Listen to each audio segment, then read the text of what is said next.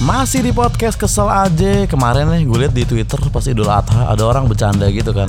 Jadi kepala sapi yang habis dipotong nih Ditaruh gitu di atas badan kambing yang habis dipotong juga gitu. Nah terus di komennya rame deh tuh pro kontra kan. Ada yang parah nih binatang mati masih dijadiin bercandaan gitu. Ada yang waka waka waka lucu banget nih gitu juga. Tapi ada satu orang yang komennya nih Duh sumpah receh banget sih gue. Kayak gini aja gue ngakak. Wak wak wak wak wak wak. Receh? Receh? Ini receh buat lu Gue pikir receh tuh plesetan gitu Drummer-drummer siapa yang gak pernah lurus Miring SID gitu Seberapa gregetnya lu gitu Meme-meme gitu Gue pikir receh tuh kayak gitu loh Ternyata bagi lo receh adalah kepala mayat binatang yang darahnya belum kering dan ditempelin di badan mayat kambing yang tergelepar di tanah gitu. Gokil, gokil, gokil, gokil. Kalau recehnya aja segitu, darahnya seberapa ya?